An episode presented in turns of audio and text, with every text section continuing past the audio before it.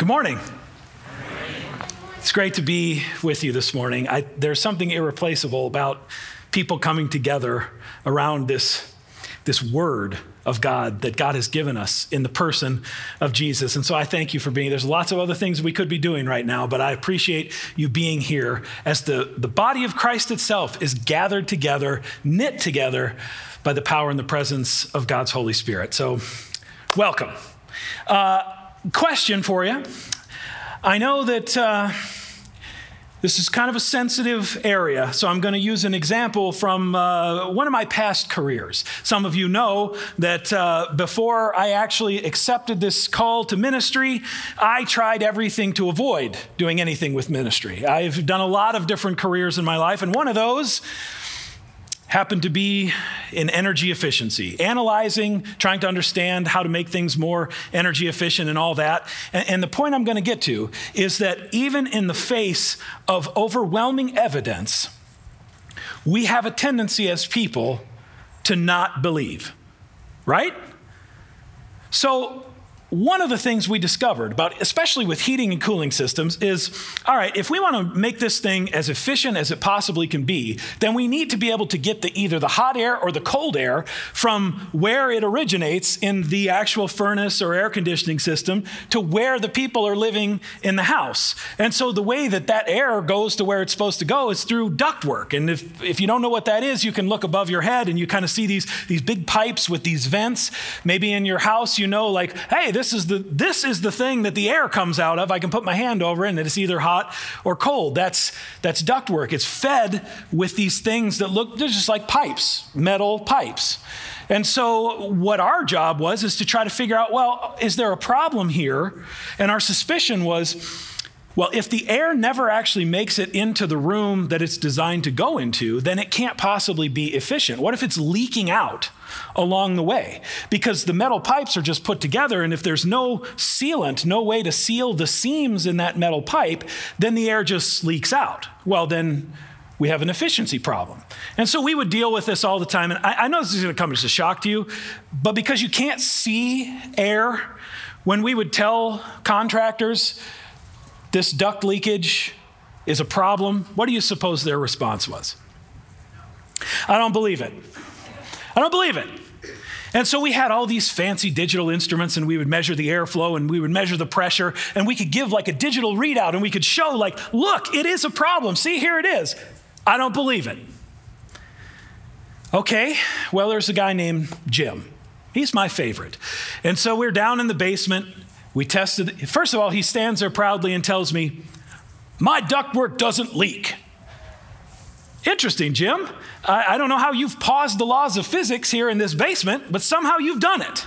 So let's, let's take a look. And so we, we fired it up and, and we had all the digital equipment and we showed him.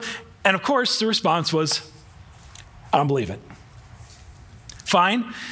So I said, Well, we, we have one other option we can do to, to visualize this a little bit better. Somehow we got a fog machine, and I said, We're going to pump the ductwork full of fog, and then if we see it leaking out of these seams, then you'll be able to tell that this is actually happening. Okay? He says to me, I bet you $200 right now, no, no fog will come out of those seams. Sounds good. Fired it up, did the thing. It looked like a bomb went off in the basement, right? It's just smoke everywhere. You can't see anything. And he see, he's standing there looking and watching this fog come out of the seam in the pipe. And I say, You see that? And he says, Yeah, I see it. But I still don't believe it. now, I don't know about you, but there are many things we could choose from today where we could say the same thing. Because maybe Pontius Pilate was onto something when he asked Jesus the famous question, What is truth? Because truth seems to be whatever I say it is or whatever I want it to be. And if I'm presented with overwhelming evidence of something, somehow as people, you and I can often conclude, I still don't believe. I don't care what the evidence is, I I just don't believe it. I don't believe it. And so, as we've gone through this journey, we're up to now, we're going to finish uh, John chapter 12 today. But on this journey we've been together called Foundations, through all of these circumstances where we've seen Jesus do these amazing things, I just want to bring to your attention some, just some, of the things that we've talked about, that we've seen, that we've heard, that we've experienced together along this journey. In chapter 2, Jesus, with nothing more than his word, turned water into wine. Not just a little bit of wine, but an abundance of wine. Over 150 plus gallons of wine. Lots and way more than anyone could drink at the party that he was at, proving his abundant grace, his abundant mercy. And then in chapter 4, we saw that he healed this royal official's son. He wasn't even there. He healed the official's son by just speaking a word and saying, Your son will live. And he did. And then we moved on and we talked about uh, in chapter 5 the healing at the pool. Remember there was a man who had been paralyzed for 38 years. Jesus shows up. Anybody remember how he healed him? He looked at the man, asked, "Do you want to be healed?" Man says yes, and he just simply spoke the words, "Take up your mat and walk." And the man did exactly that. And then got in all kinds of trouble for it. And then we made it to chapter six, and Jesus, even though he had just a few little barley crackers and a couple of fish, somehow he fed tens of thousands of people. We know that it was more than 5,000 people. He spoke the food into existence, it didn't otherwise exist. And then we saw him give sight to a man that had been born blind. We saw that in chapter 9. And he, he rubbed some mud in the guy's eyes, and then his words were, Go and wash in the pool of Siloam. And the man did, and he could see. And then, kind of like for the, the capstone of these miracles, these, these signs, we saw in John chapter 11 that Jesus appears on the scene. There's been a man named Lazarus who's been dead and in the tomb for four days. And Jesus, just with his words, calls him out of the tomb Lazarus, come out! And Lazarus comes out. So we've seen over and over and over and over again all of these different ways that the Lord has been working and, and the power of His Word and what it actually accomplishes. It doesn't just talk about something, it actually does the thing which is not like the words you and I have. We, we can talk about things, we can point to things, but the Word of God, the Word made flesh, who is Jesus, has the power to actually do what it says. And even in the midst of all of those things, all of those miracles, all of those signs, all of those wonders, and we know that that's just a fraction of what he was actually doing because John tells us that at the end of the gospel that if I were to write everything that he did, it would fill more books than the world could contain. And so, even in the face of all of that overwhelming evidence, we still find people that don't believe. We still find people that don't believe. And we might be tempted to think, well, yeah, okay, fine. But that was then, and this is now. Nothing's changed. Our condition still to this day is that when we are confronted with the overwhelming evidence of who Jesus is, what he's done, whenever it's preached and proclaimed to us, we still have many folks, maybe you're one of them, that are here right now today that say, I, I don't believe it. I don't believe. That's the problem that we're going to be talking about today because I've been telling you for the last several weeks that we're getting to the end of Jesus' public ministry. Remember, his public ministry was give or take three years long. Okay? And so now we're coming to a close of that period of time at the end of John chapter 12. And we're going to hear the final words of Jesus' public ministry. And then after that, there's a big shift and then he's just dealing with his disciples, a very small group of people, instead of doing things out in the public. And so there is a, there is a big shift underway here.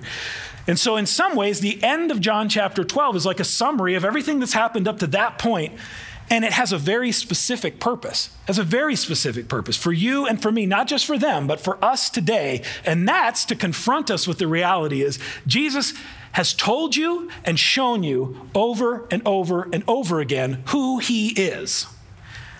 He has made claims over and over again, and he's had signs, wonders, miracles that themselves don't save us, but point to him as the Savior. And each of us then is faced with, well, how do we respond to that? Are we a are we an, an unbeliever? Do we say no thanks? Are we a sort of believer where uh, we read the terms and conditions blah, blah, blah, and try to have Jesus on our terms? Sort of believer? Or are we a true believer? That's what's happening here at the end of John chapter 12. Jesus is calling this out, and we're going to get to that. But before we do, let's just pray together here and ask the Lord to be with us and to, to reveal truth to us and for Him to do His mighty work in each of us that only He can do. Heavenly Father, we thank you for bringing your body together. Lord, we do not believe it is by accident that anyone who is here today is here today. We believe that it's your, the power and the presence of your Holy Spirit that draws us together, centered upon you, with you as our foundation. So, Lord, we ask in these moments that we have together that you be glorified and that it be your word that is preached and proclaimed in here, not my words. Hide me behind the cross, Lord, and speak to all of us with your voice, with your words and call us into this new life that you have for us, that's only possible in you, Jesus. We thank you and we praise you for who you are. We ask you to do a mighty work amongst us today. It's in your name we pray. Amen. All right, I'm gonna we're gonna look specifically at verses 37 to 50, and I'm gonna read this all the way through, and then we're gonna go back and just kind of get some uh, points here that help us understand what Jesus is really calling each of us to deal with today, right here in this place, right? So 37. Even after Jesus had performed so many signs in their presence, they still would not believe in him. This was to fulfill the word of Isaiah the prophet Lord, who has believed our message, and to whom has the arm of the Lord been revealed? For this reason, they could not believe, because as Isaiah says elsewhere, he has blinded their eyes and hardened their hearts so that they can neither see with their eyes nor understand with their hearts, nor turn, and I would heal them. Isaiah said this because he saw Jesus' glory and spoke about him. Yet at the same time, many, even among the leaders, believed in him. But because of the Pharisees, they would not openly acknowledge their faith for fear that they would be put out of the synagogue. For they loved human praise more than praise from God. Then Jesus cried out, Whoever believes in me does not believe in me only, but in the one who sent me. The one who looks at me is seeing the one who sent me. I have come into the world as a light, so that no one who believes in me should stay in darkness. If anyone hears my words but does not keep them, I don't judge that person. For I did not come to judge the world, but to save the world. There is a judge for the one who rejects me and does not accept my words. The very words I have spoken will condemn them at the last day. For I did not speak on my own, but the Father who sent me commanded me to say all that I have spoken. I know that his command leads to eternal life. So whatever I say is just what the Father has told me to say. So if we look at the very beginning of this, verse 37, we see again when we think back to all that these folks have either personally experienced, in some cases participated in, and certainly had heard about, they still do not believe. Look at verse 37. Even after Jesus had performed so many signs in their presence, they still would not believe in him. And it's at the heart of this kind of rejection is just a denial of the evidence of the truth. And you and I might say, well, that in this particular case, these people were, were walking around and, and participating and being with the physical Jesus, the Word made flesh. You know, for us, it's different. We don't have a physical Jesus to follow around. And so, again, if I can't see it, then I just don't believe it. Well, okay, but God presents himself to us in so many other ways that point us to the truth of who he is and what he's done. But we, even then, when we see the things, we still say, I don't believe. I, I, I, there's got to be another explanation. And if you don't believe me, if you're here today, that means you woke up this morning. It's a miracle. The breath in your lungs, you didn't create this. It was created. And you can either go down this road of assuming that, well, over billions and billions of years, all of these things lined up absolutely perfectly just by chance, so that in the end, we could all just kind of be this smash up of molecules and atoms, and it produced this thing called life. Now, I don't know about you, but it takes a lot more faith, and I'm using that in quotes, faith to believe in that than it does to just accept the truth of what Jesus claims about himself. Nothing, Ethan just said it earlier. Nothing that is created was created that wasn't through Jesus. Jesus was the method of creation. God spoke the word, the world into existence by speaking. Jesus is that word who was then made flesh. Now you and I get a chance to hear those words of Jesus over and over again as God draws us to himself. We see evidence all the time, all over the place, that God is exactly who he says he is. Psalm 19 says, The heavens declare the glory of God. The skies proclaim the works of his hands. Day after day, they pour forth speech. Night after night, they reveal knowledge. They have no speech. They use no words. No sound is heard from them. Yet, their voice goes out into all the earth, their words to the ends of the world. We can see the evidence of God's creation, God's sovereignty in everything. But will we believe that God is who he says he is, or will we try to make up some other explanation? One of my seminary classes, this, this uh, colleague of mine who just openly said in one of, the, one of our courses, like, well, I believe, I believe in God, but I'm really not sure about Jesus. Okay, talk more about that. Say more about that. All right, well, I really find God in the Mississippi River. Okay. So again, we have the mighty Mississippi River. That's wonderful. You can go, and when we all see these, these amazing things, these landscapes, whether it's big, tall mountains or, or big, deep valleys or, or the mighty Mississippi itself, we can see God's glory. We can see God's creative efforts on display, and that's amazing. But the river itself has no power to do for us what we know that only God can do. In other words,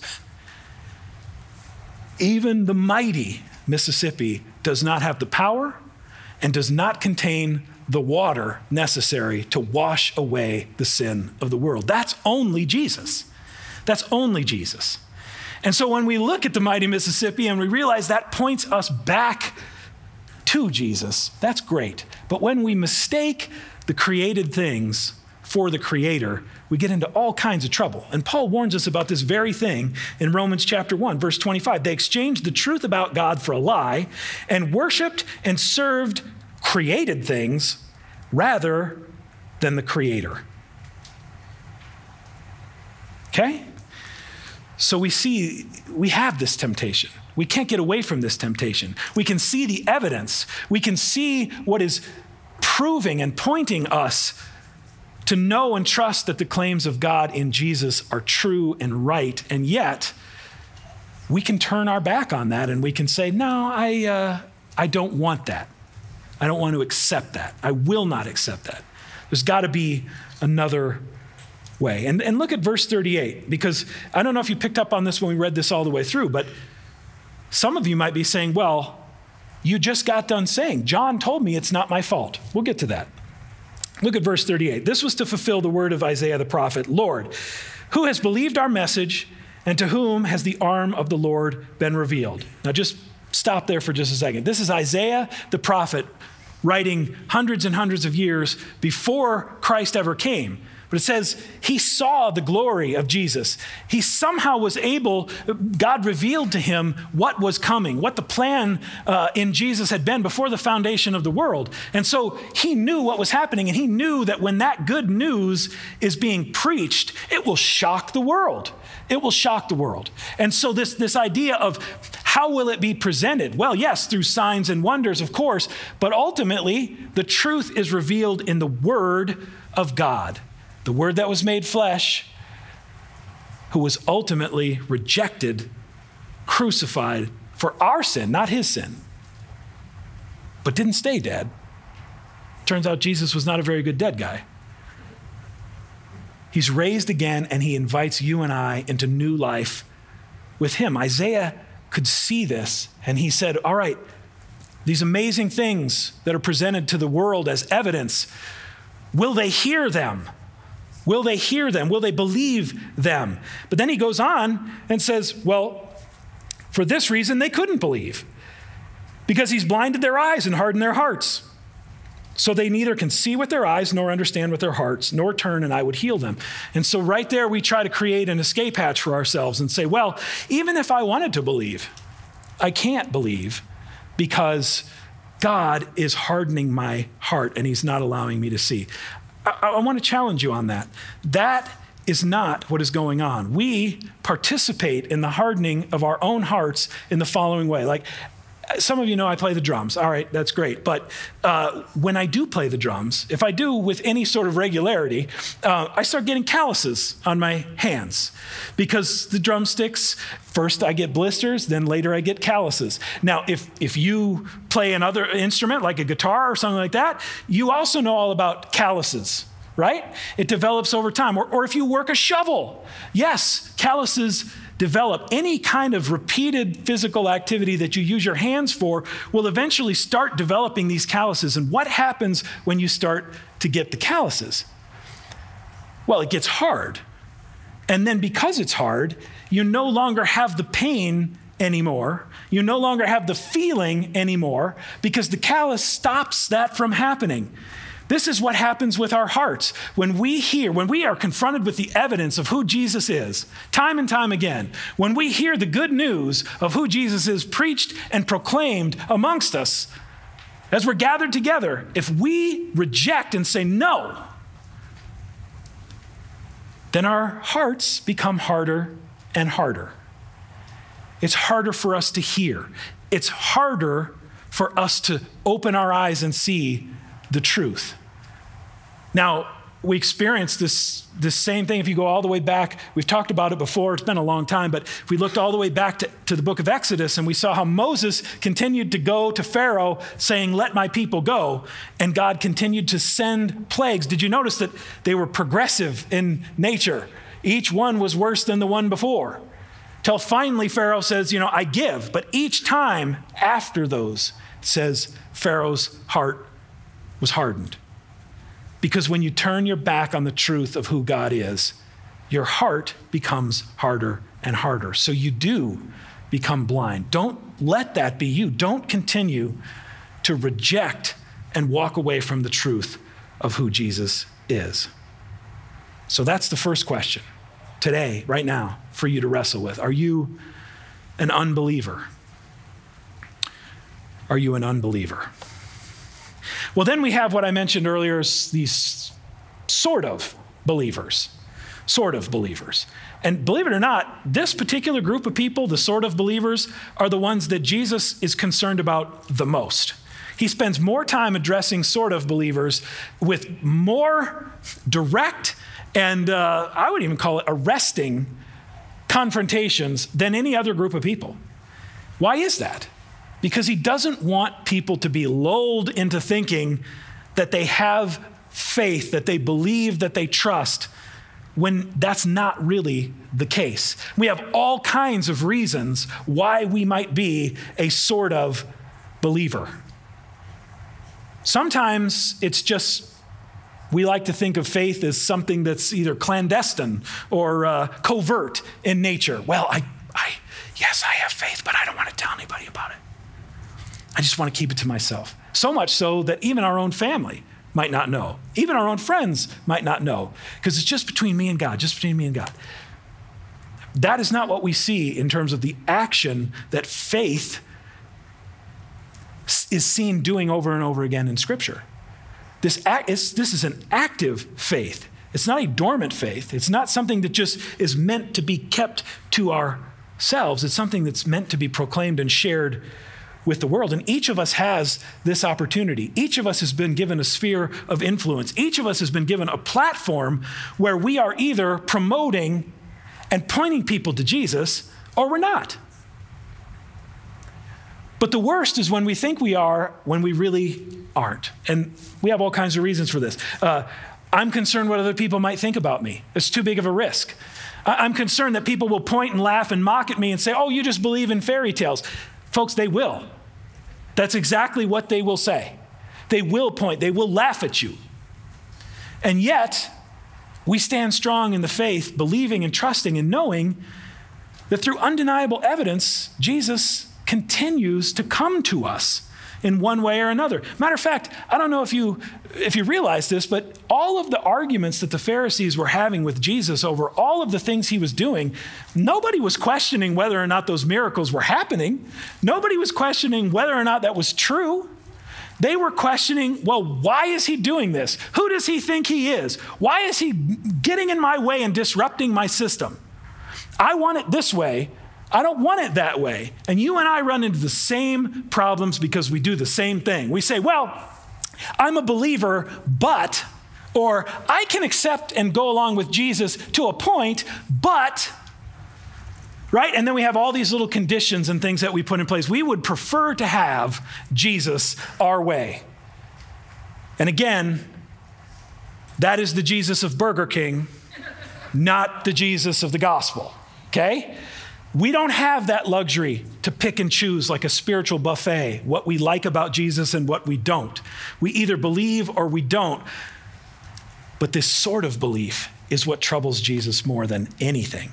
And at the root of that, it really comes down to us being more concerned about the consequences of our faith to us rather than us being concerned about following Jesus. Remember last week we talked about what in your life do you give the most weight to? What is the most important thing in your life? What is the most what is the, the biggest core piece of your identity? Is it something you say about yourself? Is, what the, is it what the world says about you? Or is it who Jesus says about you through his words? And what does he say? What does he say to you? He says, Well, I did not come to condemn, I came to save not just the world in a general, general sense, I came to save you.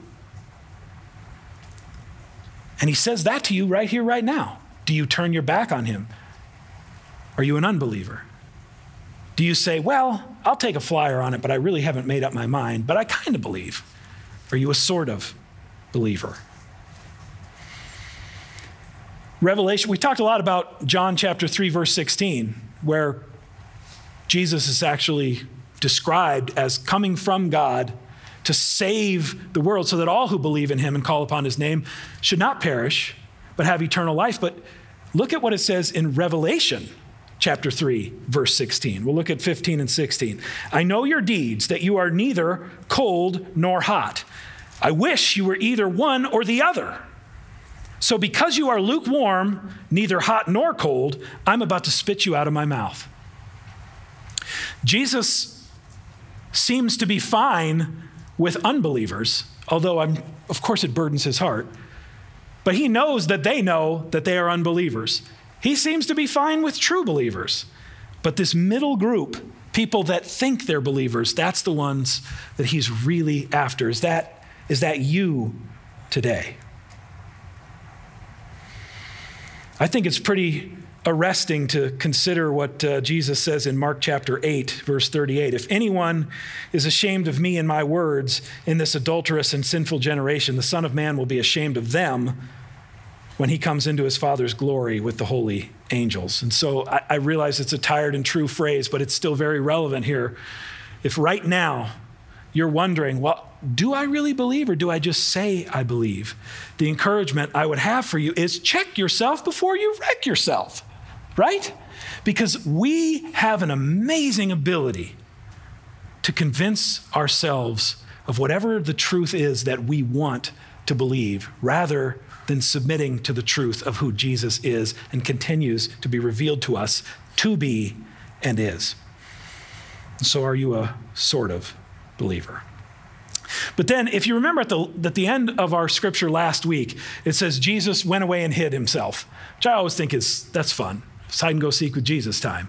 And so nobody knows where he is. So the, the, the first part of the, uh, the scripture for today is John's commentary on this, kind of explaining what's going on. And then all of a sudden, uh, Jesus burst back on the scene. In verse 44, then Jesus cried out, Whoever believes in me does not believe in me only, but in the one who sent me.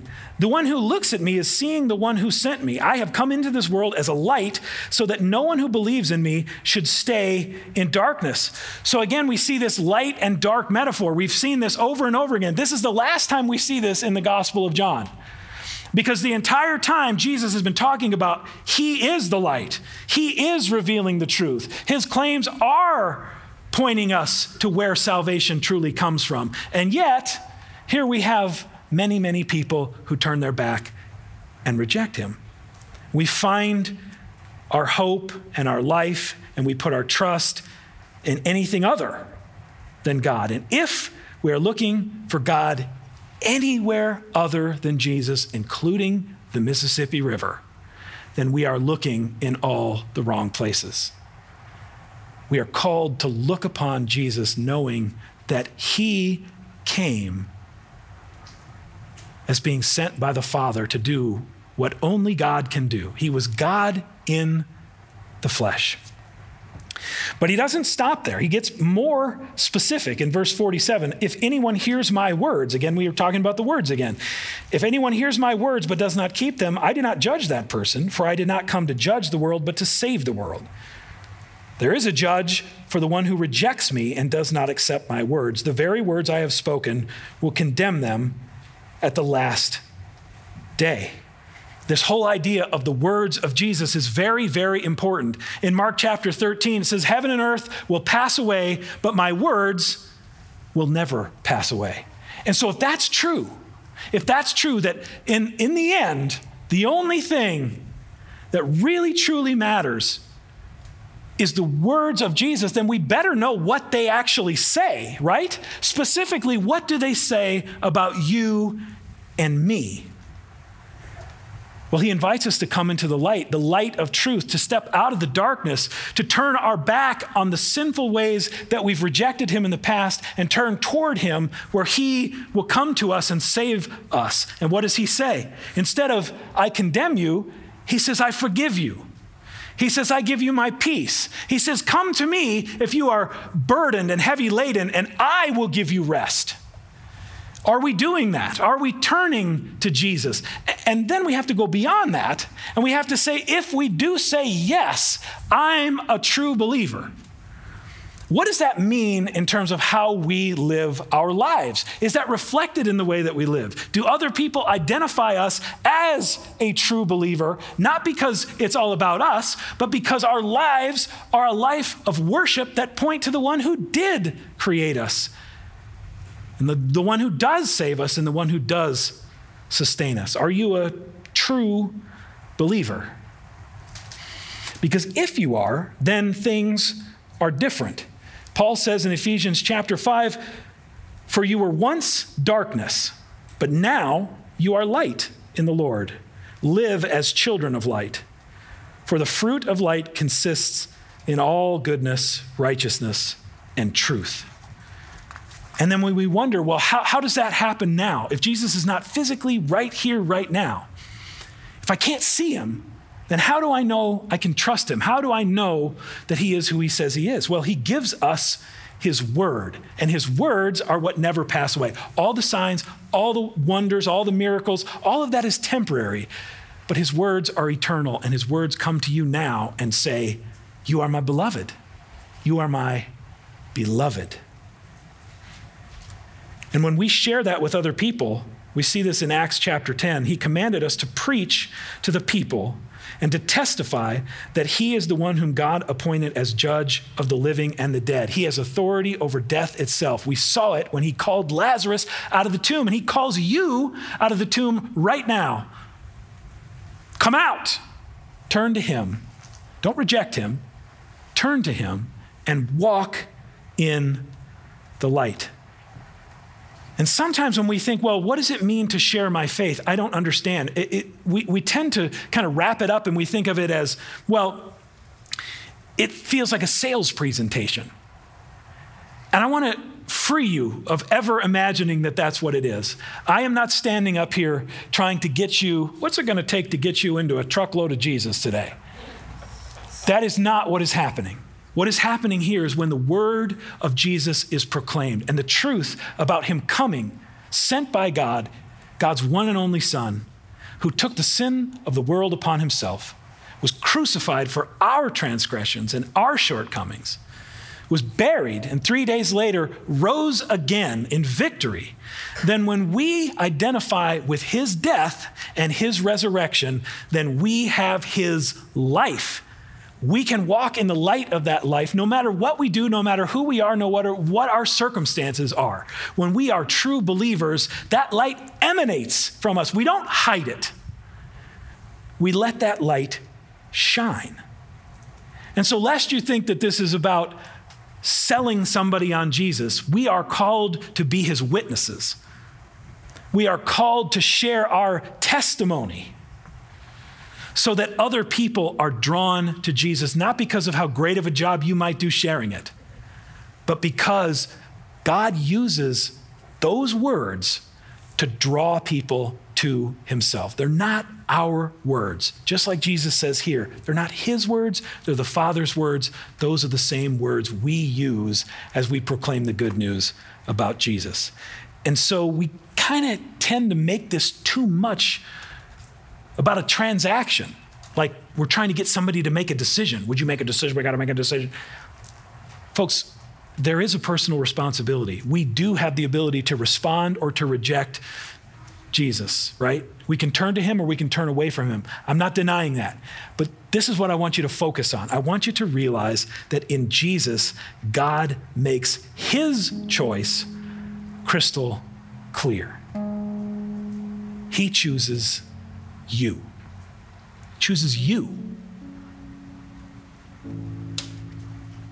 How do you respond to him? How do you respond to him? Well, how do we know he chooses us? Well, on your way in, you received a little communion cup. And in the top, we've got a little wafer, and we also have the juice. And this is just one way, the evidence that we can have in our hand of the promise of Jesus. Because on the night in which he was betrayed, Jesus got together his disciples and they had a meal. And at that meal, after he gave thanks, Jesus broke the bread. By the way, I, I need to tell you something real quick because I hear cellophane going. Don't be quick to take this communion today. So you can get yourself ready, but we're going to have a response time here in a minute. And I want you to take some time and don't be in a rush. Spend some time with the Lord today. So feel free to get it ready, but don't, don't do it yet. So after giving thanks, Jesus broke the bread and he gave the bread to his disciples and he said, Take and eat. This is my body just given for you.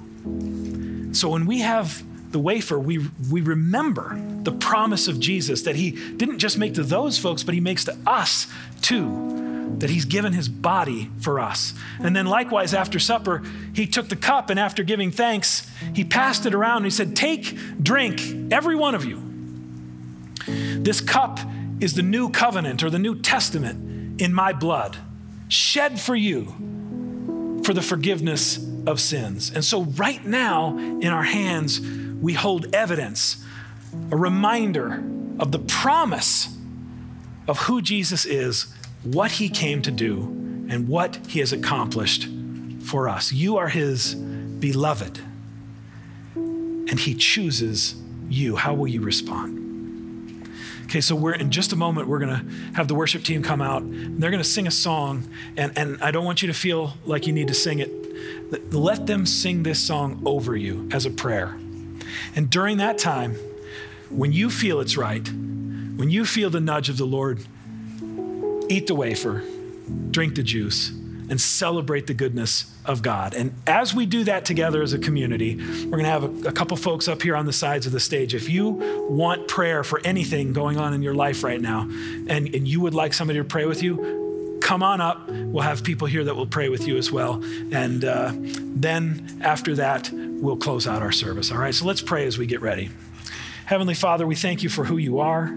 We thank you that you do not leave us orphaned, but instead, you lead and guide us and restore us and sustain us. And sustain your iPad. Thank you. Lord, we're just so thankful for the time that we've had together. We're, thank- we're thankful for these moments where we know it's by your Spirit alone and by your word alone that you raise the dead. You turn us from our sinful ways turn us toward you. We thank you for making your face shine upon us. Lord, now in these next moments, would you come to us by the power of your Spirit and work in our hearts, and do the work that only you can do. We thank you and we praise you in Jesus' name.